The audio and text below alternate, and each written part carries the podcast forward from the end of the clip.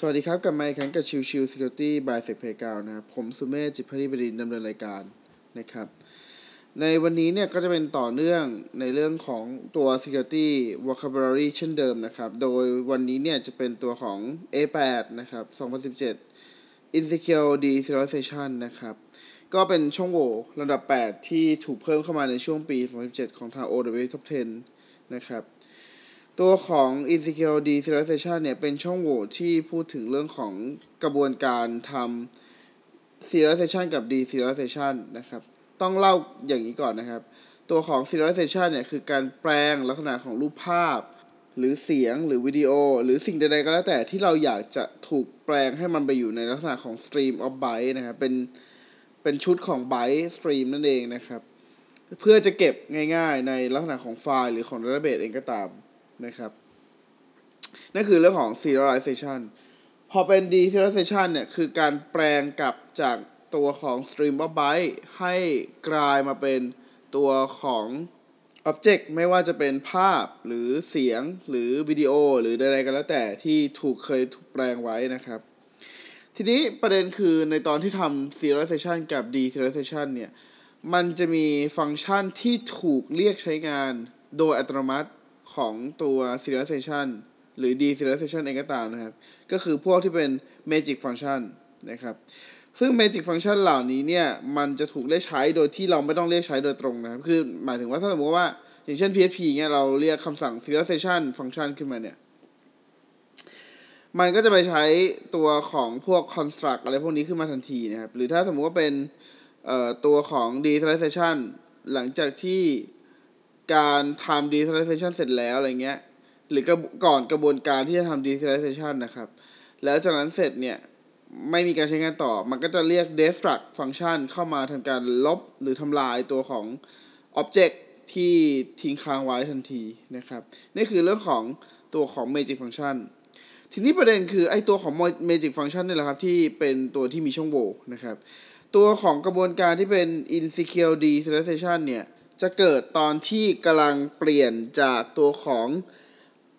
stream of byte ให้กลับมาเป็นตัวของ object นะครับ ซึ่งก็อย่างที่บอกครับ เมื่อมีการทำ deserialization เมื่อไหร่เนี่ย จะมีเรียกฟังก์ชันตัวที่เป็น magic function ต่างๆ เช่นพวก sleep หรืออะไรพวกนี้นะครับ ประเด็นคือไอ้ตัวฟังก์ชันเหล่านี้เนี่ยถ้ามันมีช่องโหว่นะครับ ก็จะทำให้เราสามารถโจมตีได้ ซึ่งหลาย ๆ ครั้งมันจะเป็นการโจมตีที่เป็น remote code execution นะครับ จึงทำให้เรื่องของผลกระทบของตัว deserialization ค่อนข้างจะรุนแรงนะครับ แต่นอกเหนือจากตัวของ remote code execution แล้วครับ จริงๆแล้วเนี่ย ก็มีเรื่องของการทำ parameter tampering เพื่อให้เกิด broken asset control ได้เช่นกันนะครับ ดังนั้นเนี่ยมันขึ้นอยู่กับลักษณะของ object ที่จะถูกนำไปใช้ต่อว่ามันจะไปใช้ต่ออยังไงบ้างนะครับ ในส่วนของตัว serialization object นะครับ แล้วก็การทำ deserialization นะครับ ซึ่งอย่างที่บอกครับว่า พอมาเราพูดถึงลักษณะของที่ว่า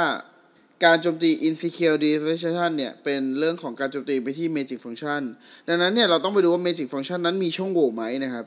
การที่จะรู้ว่ามี magic function มีช่องโหว่ไหมเนี่ยก็ต้องไปดูว่าตัว magic function นั้นเขียนยังไงนะครับ นั่นคือจุดที่ทำไมพวก Java application หลาย ๆ ตัวถึงมีช่องโหว่เพราะว่าเนื่องด้วยตัวของ lib library หลาย ๆ ตัวที่ ใช้เพื่อในการทำพวก deserialization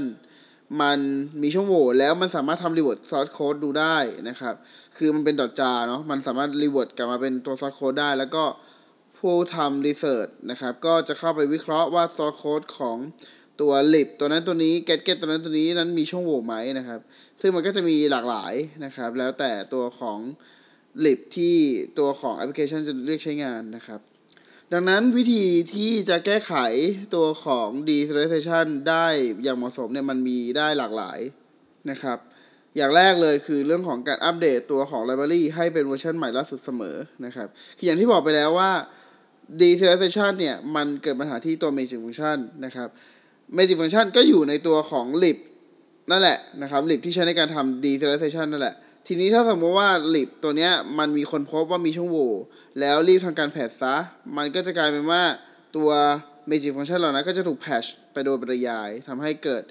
การป้องกันการโจมตีไปโดยโดย default นะครับแบบที่2นะครับคือลักษณะของที่เป็นการกรอง Input จาก User นะครับ คือเรารู้อยู่แล้วว่า Input จาก User เข้ามาเนี่ย มันคือ serialization object นะครับ ถ้าสมมุติเราตรวจสอบให้ดีเนี่ย เราก็จะ detect ได้ว่าเป็นการใช้งานปกติหรือเป็นการโจมตีนะครับ แล้วก็อย่างที่3นะครับก็จะเป็นลักษณะของที่เป็นการตรวจจับ error นะครับ คือโดยปกติเนี่ยถ้าการโจมตีที่เป็นลักษณะของ insecure deserialization เนี่ยมักจะเกิด error ที่ฝั่งที่เป็น back end นะครับ ดังนั้นเนี่ยถ้าสมมติเราตรวจจับการพยายามการเปลี่ยนแปลง payload แล้วเกิด error ที่กระบวนการ